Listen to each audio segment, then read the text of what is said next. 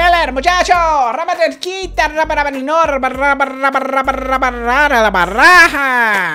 Um podcast sobre criatividade, comunicação e conexão. Alô, Brasil! Mauro Fantini falando.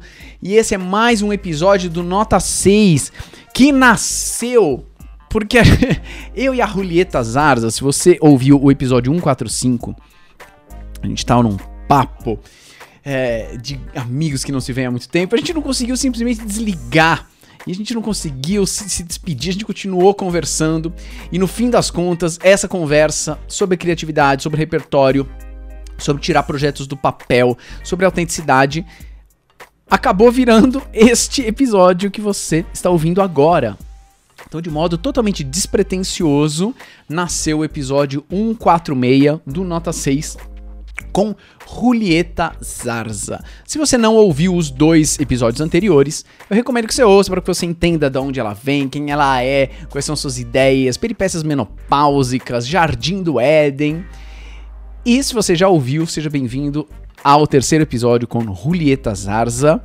Então, sem mais enrolações, vamos ao episódio que já começa com um caos que foi muito importante para minha trajetória como palhaço e como todo o resto. Afinal de contas, o palhaço influencia muito tudo que eu faço na vida, profissionalmente e pessoalmente também. Então, vamos ao episódio com Julieta Zarza.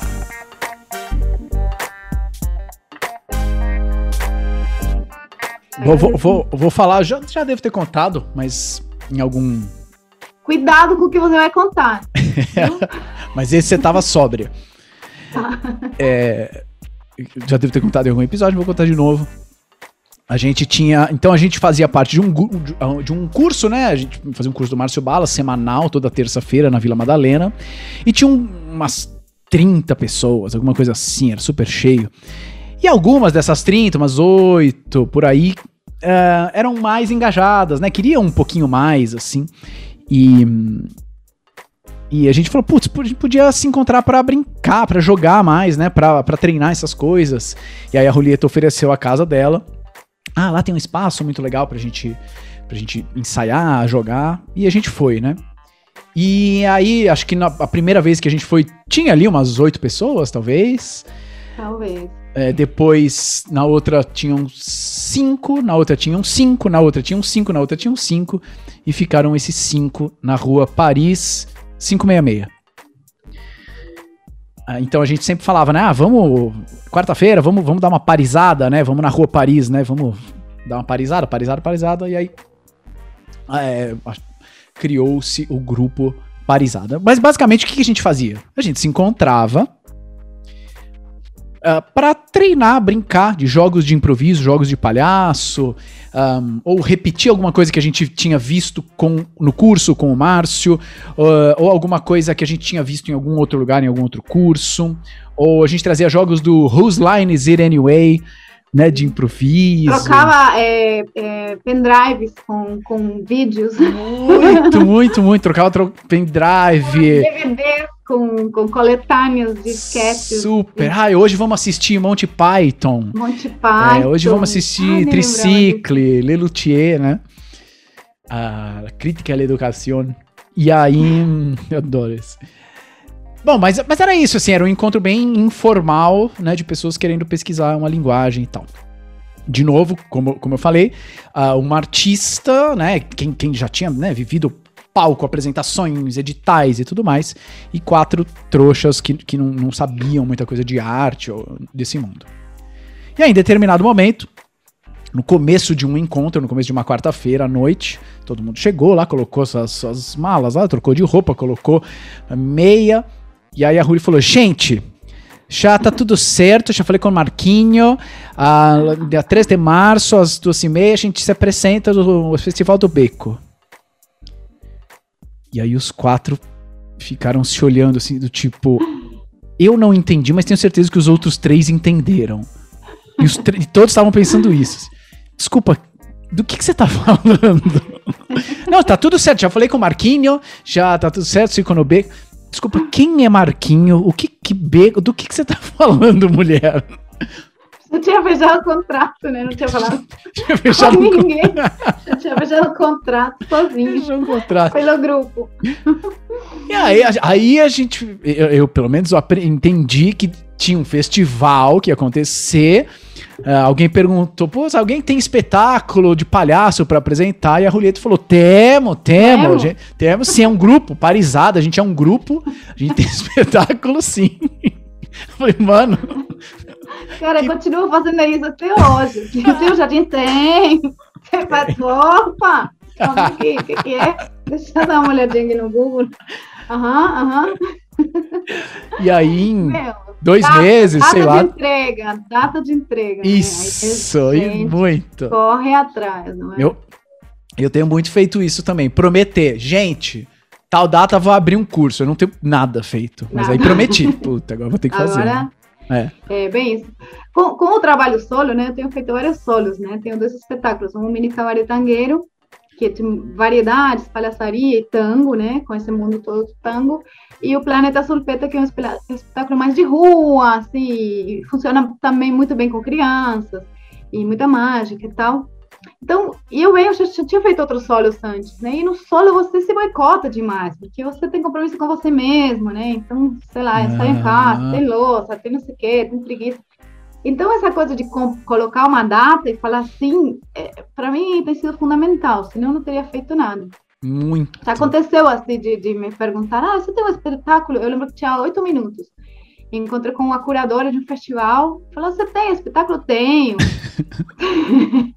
Olha, porque tem 3 datas, não sei o que, cachê tanto. Eu falei, cara, com esse tempo, esse cachê eu monto o espetáculo. E fui correr atrás, e aí sim, me comprometi com outras pessoas, me comprometi com o espaço. E, enfim, tem sido uma artimanha que funciona, com a gente funcionou também, né? Eu botei essa data e a gente fez um espetáculo. A gente fez um espetáculo, ninguém sabia nada, enfim, escrevemos roteiro, ensaiamos, depois vieram 2 músicos juntos, né? O Juan e a Bárbara, que entraram no grupo pro espetáculo, e acabou rolando, assim, eu lembro até hoje de chegar naquele palco, tinha ali umas...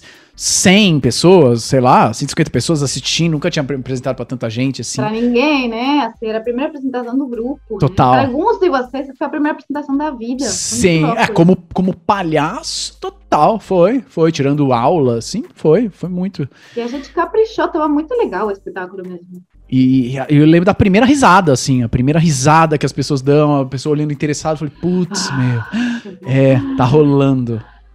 Porque a gente não tinha feito nem o exercício de apresentar para 3 amigos, né? Não. A gente só fez para a parede, espetáculo de palhaço, né? Que é para rir. Né? Que lembra a frase famosa do Fritz Tancredi, que fala, a parede não ri. Né? A gente não sabe se vai funcionar ou não. E a gente só foi no festival, estreou, né?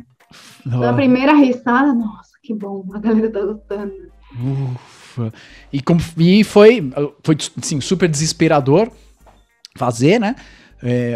Mas ainda bem, né?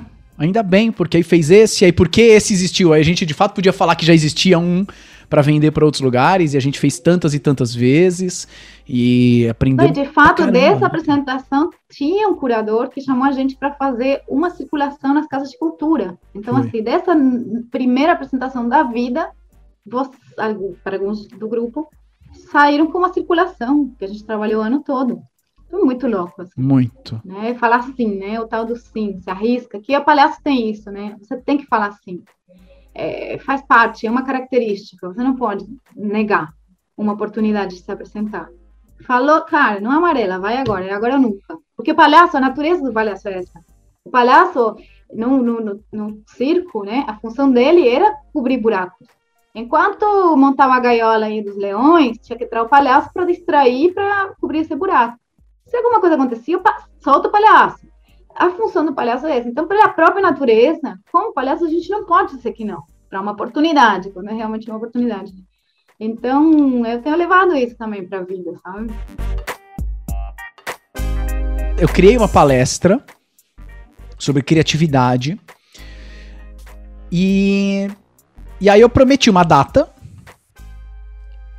E convidei as pessoas, fiz um evento lá no Simpla, mas era de graça, era só pra, né, ter o controle de quem vai e quem não vai. Peguei uma sala e aí fiz a palestra, assim, porque eu queria, eu achei, pô, acho que pode ser legal fazer essa palestra. Aí eu fiz essa palestra pela primeira vez, assim, pra umas 50 pessoas, assim, que foram de graça, tudo conhecido, né? Claro. E foi muito legal fazer isso, é muito legal fazer pela primeira vez, porque aí, quando a minha chefe falou, vai ter a aula magna, a aula de recepção dos calouros, né, dos novos alunos, e a gente queria falar de criatividade, aí eu falei, eu tenho uma palestra, porque eu já tinha feito uma vez, né, eu tenho uma palestra. Existe, agora eu tenho pra falar. Existe. E aí, o pai de uma aluna que tava entrando foi ver. E aí eu coloquei o e-mail no final, ele me escreveu, falou, muito legal, e eu acho que tem tudo a ver com a nossa empresa. E aí ele me chamou pra empresa, e eu fiz, sei lá, umas 10 palestras diferentes, umas 10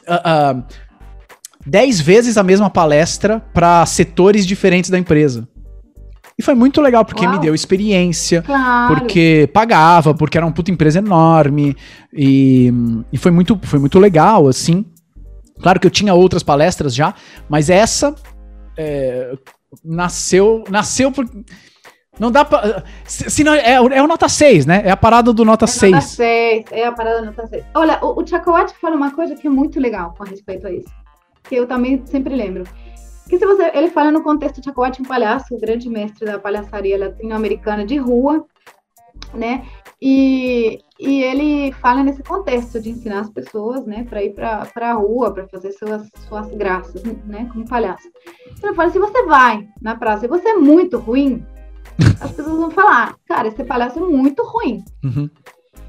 E se você continuar, você vai melhorar. Mas olha só, você já é um palhaço ruim. Você primeiro é palhaço, depois é ruim. Se você não desistir, você vai melhorar, vai ver o que falhou e vai voltar na próxima e vai ser menos ruim, até ficar mais ou menos bom, até ficar excelente. Se você não desistir, se você tiver, né, essa determinação que a gente também precisa ter e treinar. Mas o adjetivo vem depois. Nossa. Então, a coisa precisa existir. Ruim, nota 6, para depois melhorar. Mas se você não faz nada... Você não faz, fica só na ideia, tem tanta gente, né? Eu trabalho, dou aula, né? Sempre dou aula de palhaço também, agora eu vou dar muitas oficinas pelo palco giratório. E eu falo muito isso, que faz, não importa. Se você não faz, ficou com vontade. Você faz, a gente tem alguma coisa para comentar, uma massa para melhorar, né? Então, seja ruim, seja nota 6, é muito bom esse conceito, muito encantador, né? Você primeiro é palhaço, depois você é ruim. É ruim. Muito bom. Você queria ser o quê? Palhaço? Você tá sendo. É ruim. Mas já é palhaço. Caraca, meu. Amei esse. Amei. Vou muito repetir isso. Aí ele tem outra, eu vou te dar outra pérola dele que eu adoro. Que ele fala que você começa ruim inconsciente, né? Você começa sendo um palhaço ruim inconsciente. Depois você se torna ruim consciente. Você começa a falar, não, isso aqui tá ruim, isso aqui... Mas você já sabe, mas ainda não consegue mudar, né? Nesse mudar, você vai se tornando bom inconsciente. Você já melhorou, mas ainda não sabe, né?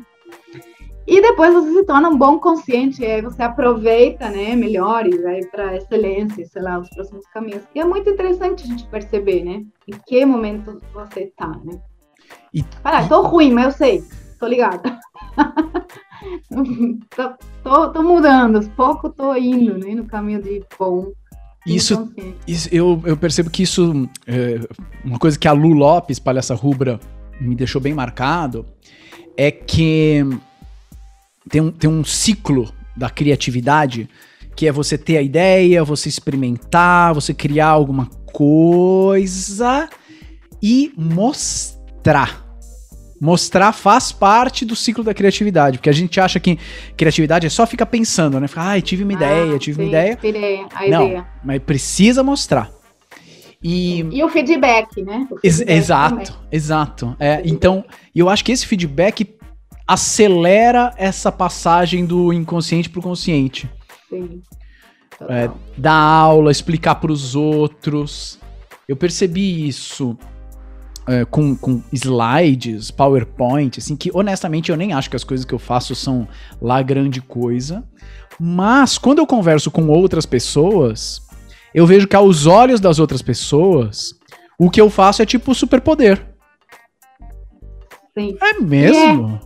E é, mas que para você já virou uma habilidade tão natural que você tem um autoconhecimento, você não percebe mais. Muito. Que é um superpoder.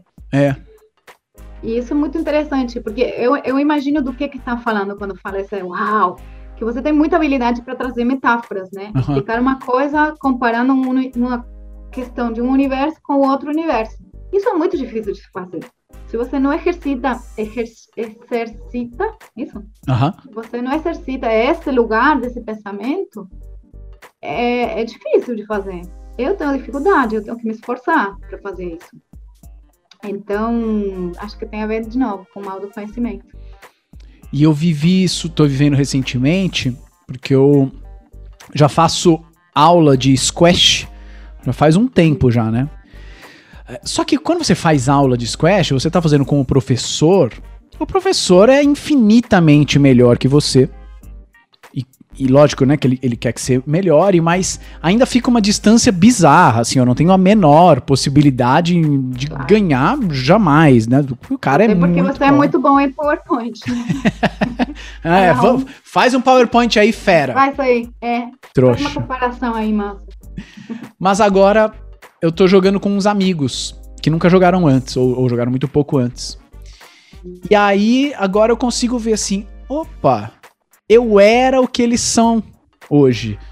Eu já consigo fazer umas coisas que eles não conseguem fazer.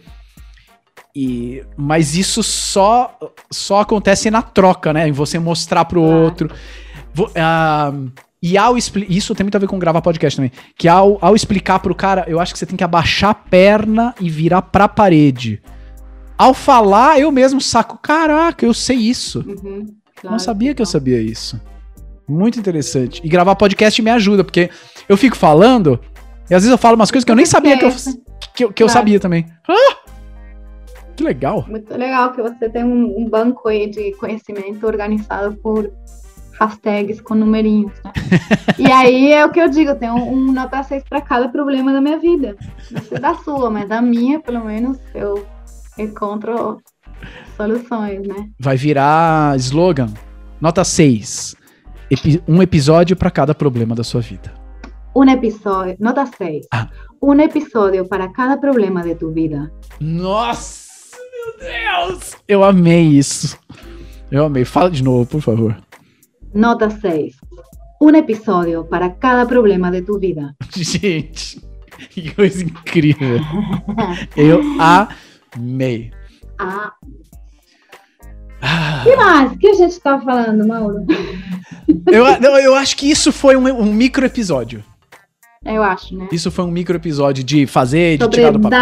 Data, fazer, nota 6, bom consciente. Total. Bom inconsciente. Eu tô nesse momento na mágica, tentando entender se eu ainda sou ruim, consciente, ou já tô ficando um pouquinho boa, inconsciente. E eu não tô querendo ver, eu tô me iludindo, tentando me sentir boa, inconsciente. Tô nessa dúvida, é aí que precisa o que é o feedback. Bom, você, eu vi duas coisas suas recentemente, uma da caneta, não sei do que se trata, pra mim ela parece, e eu tô com aquela coisa de, eu sou o Penn and Teller, sabe? Claro. Misdirection, você tá olhando pra lá, mas eu vou olhar pro outro lado, idiota. A caneta eu não faço a menor ideia do que aconteceu ali. Não... É um elástico? Que porra, de onde apareceu isso? Não sei. E o das bolinhas também. O das bolinhas... No começo eu achei que tinha tipo uma bolinha embaixo da saia, alguma coisa assim. De lado, deve ter ali. Mas aí de repente começou a aparecer mais bolinhas de outros lugares. Aí, tá bom, não sei também o que tá acontecendo. E isso é muito legal, Mauro, sabe que esse passo da estudante de mágica, que passa de aprender truques para aprender mágica. esse caminho, porque o secreto, né, o segredo é grande parte, né, é isso, é o que o Peter Taylor, o desafio deles é tentar enganar eles, né, tentar enganar com alguma técnica que eles desconhecem, eles sabem todos, eles são gênios. Mas eles muitas vezes, né, não dão o FOLAS, né, o prêmio máximo, a gente está falando de programa de televisão, né, não dão o prêmio máximo porque não conseguem enganar, mas eles falam que a mágica foi construída num lugar, né, com honestidade, com criatividade, que é tudo que a gente estava falando, né, com... onde você sente mágica acontecer. Claro que é truque, a gente já sabe, não estamos falando de um fenômeno, né? Claro. A gente está dizendo que eu tenho poderes, sou Harry Potter, mas conseguiu encantar para além de, sabe? Para além de esconder o acontecimento impossível, né? Que a mágica, no fim das contas, é isso, fazer o impossível possível, na frente dos teus olhos. E esse processo... De compreensão que é um pensamento, é uma lógica de construção, uma lógica de criatividade, que está me apaixonando nesse momento, muito, muito, muito. E não sei, me perdi nisso que eu estava falando. Eu fiz muito pouco, eu fiz uma outra oficina de mágica e tal, e me marcou. Você quando... faz no script, né? Aquela da caneta. Ah, é, né? É, acho que é a única que eu faço no hospital. Eu adoro essa. E eu me lembro do professor, ele fez, acho que fez essa da caneta, se eu não me engano. Fez essa, e aí ele fez, e aí ele falou, olha, eu vou explicar como faz, mas eu queria que vocês lembrassem do sentimento que vocês estão agora. Uma vez que explicou, cara, você perde aquilo. Porque a hora que você explica, você parece muito idiota, e aí a hora que você faz, sabendo... Fala, mas não é possível que alguém vai cair nisso. Pois é, e aí você desconfia, e aí você não faz mágica. Não faz, porque se você não se encanta, não vai encantar ninguém. Você tem que fazer acreditando, e isso é o mais difícil, né? Além das técnicas, né, que são complexas, eu decidi, eu me encantei por essa técnica de manipulação de bolas, que dentro da mágica são as... Porque se fala que é o mais difícil, né, de técnica, que é a prestidigitação, né, que é as habilidades com as mãos, né, uma mágica que você faz, não é uma coisa que é automática, né. E de novo me perdi, Mauro, acho que cheguei no limite do meu conhecimento e capacidades cognitivas. Mas, eu preciso juntar, senão eu não vou conseguir dormir, tava falando disso. Porque acreditar na mágica, prestidigitação, o bola é mais difícil. Se você não acredita... E aí, claro, tem técnicas. Você tem que dominar uma técnica que às vezes é difícil, porque você pode, sei lá, mostrar o secreto, que é o pior medo, né, que a gente tem. Eu não quero mostrar. Mas, assim, tudo faz parte, né? Tudo. Seu olhar, a música que você escolheu, a forma que você... tá contando as coisas, como você que se coloca, que aí tem arte, né? Não é só uma mera repetição de um truque. Né? E isso é maravilhoso, maravilhoso. Nossa, isso para apresentação, principalmente para quem apresenta sempre, faz tipo a mesma aula, ou repetidas vezes, isso é muito legal, assim, de... Você acredita. É o mal do conhecimento, de novo. Você acredita. Você já sabe aquilo, mas você precisa se encantar com aquele conhecimento para que o outro se encante também. Muito embora você já tenha falado sobre aquilo muitas vezes. Muito, já não tem mais interesse. Já falar, isso é igual que beber água, né? É automático. Muito legal. Você praticar a sua presença, né? Nesse momento, com esse conteúdo.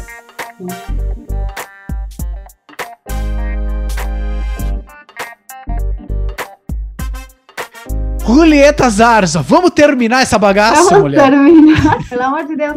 Mas eu estou com a sensação de que ia fechar alguma coisa ainda. Cara, eu vou te ligar de madrugada falando, isso era também, tinha a ver com isso. Massa, Mauro. Me encanta muito esses momentos cerebrais das memórias que aparecem do nada. Ontem eu tava tomando banho e lembrei de um samba enredo e monológico que a gente tinha feito há 10 anos. Aí eu mandei pro meu amigo, desde os tempos mais primórdios, fiquei cantando pra ele. Eu acho demais. O banho, né? O banho é clássico, né? De é. Essa ideia. Não, mas cara, que eu tava aqui quase falando, bom, beleza, de madrugada mesmo.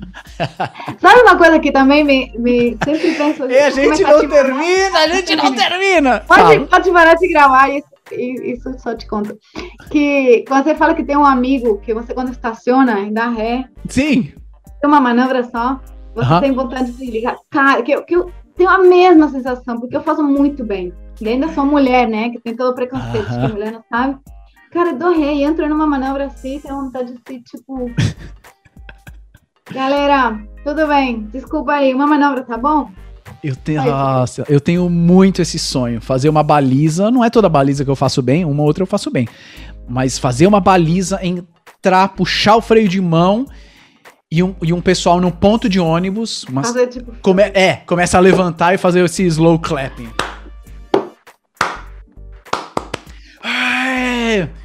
Valeu, entra, sai, dá um tchauzinho e, cara, normal, missão cumprida, é isso que eu faço da vida, cara, normal. Julieta Zarza. Basta, Mauro. Chega. Tá Sigam a Julieta Zarza no @JulietaZarza com Z e Z. Sigam o @peripéciasmenopáusicas e... Quando... Ah, última pergunta. Peraí, não. Não. O que você quer? Você não perguntou nenhuma vez as perguntas que tem aqui anotado. O que é não sei o que? Ai, mas que cacete. Rola a vinheta do caceta das perguntas aí, inferno. 4 perguntas clássicas.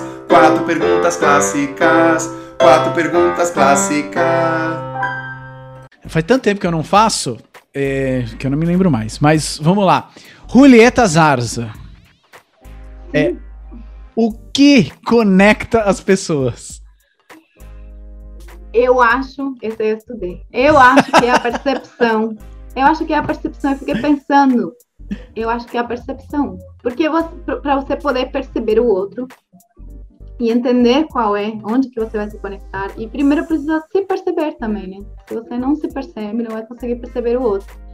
Então, acho que tem uns passos aí atrás que tem a ver com autoconhecimento, com autocuidado, com você estar bem afinado, né? Com a vida, com o mundo, seu corpo, seu sono, seu tudo, para você poder estar presente, né? Então, um pouquinho de tudo, mas acho que é a percepção, nosso sexto sentido. Tenho vontade de comentar, mas não vou comentar. O que desconecta as pessoas? O que desconecta? Às vezes o excesso de tecnologia desconecta, né? Às vezes conecta, mas muitas vezes desconecta. E, sim, os excessos, né? Os excessos, o ruído desconecta, né? Precisamente, né? Pelo oposto, você não consegue se perceber, não tem silêncio interno, você se percebe, não consegue perceber o outro. Então, também, tudo isso. O que é uma boa apresentação?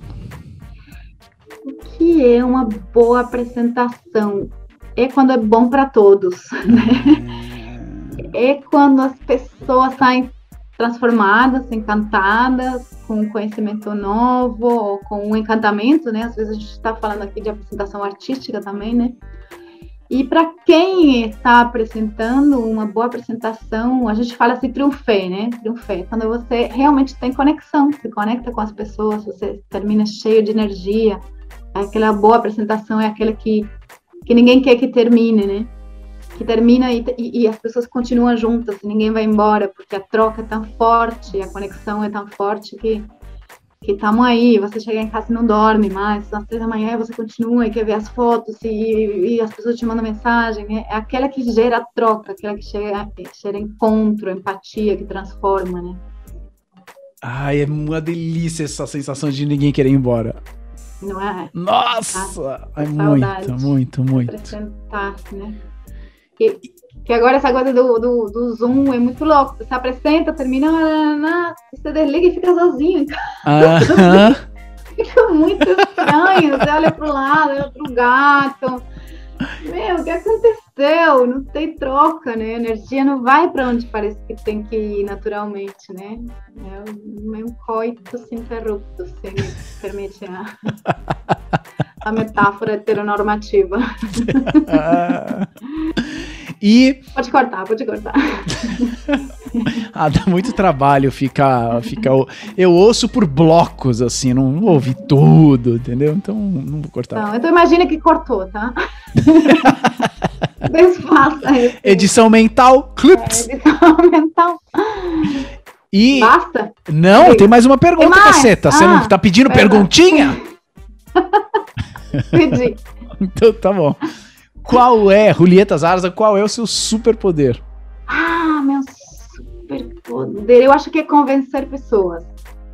Cara, quando eu tô convencida, eu te convenço de qualquer coisa, assim. Vamos mergulhar, vamos fazer um espetáculo, vamos viajar, desiste da faculdade.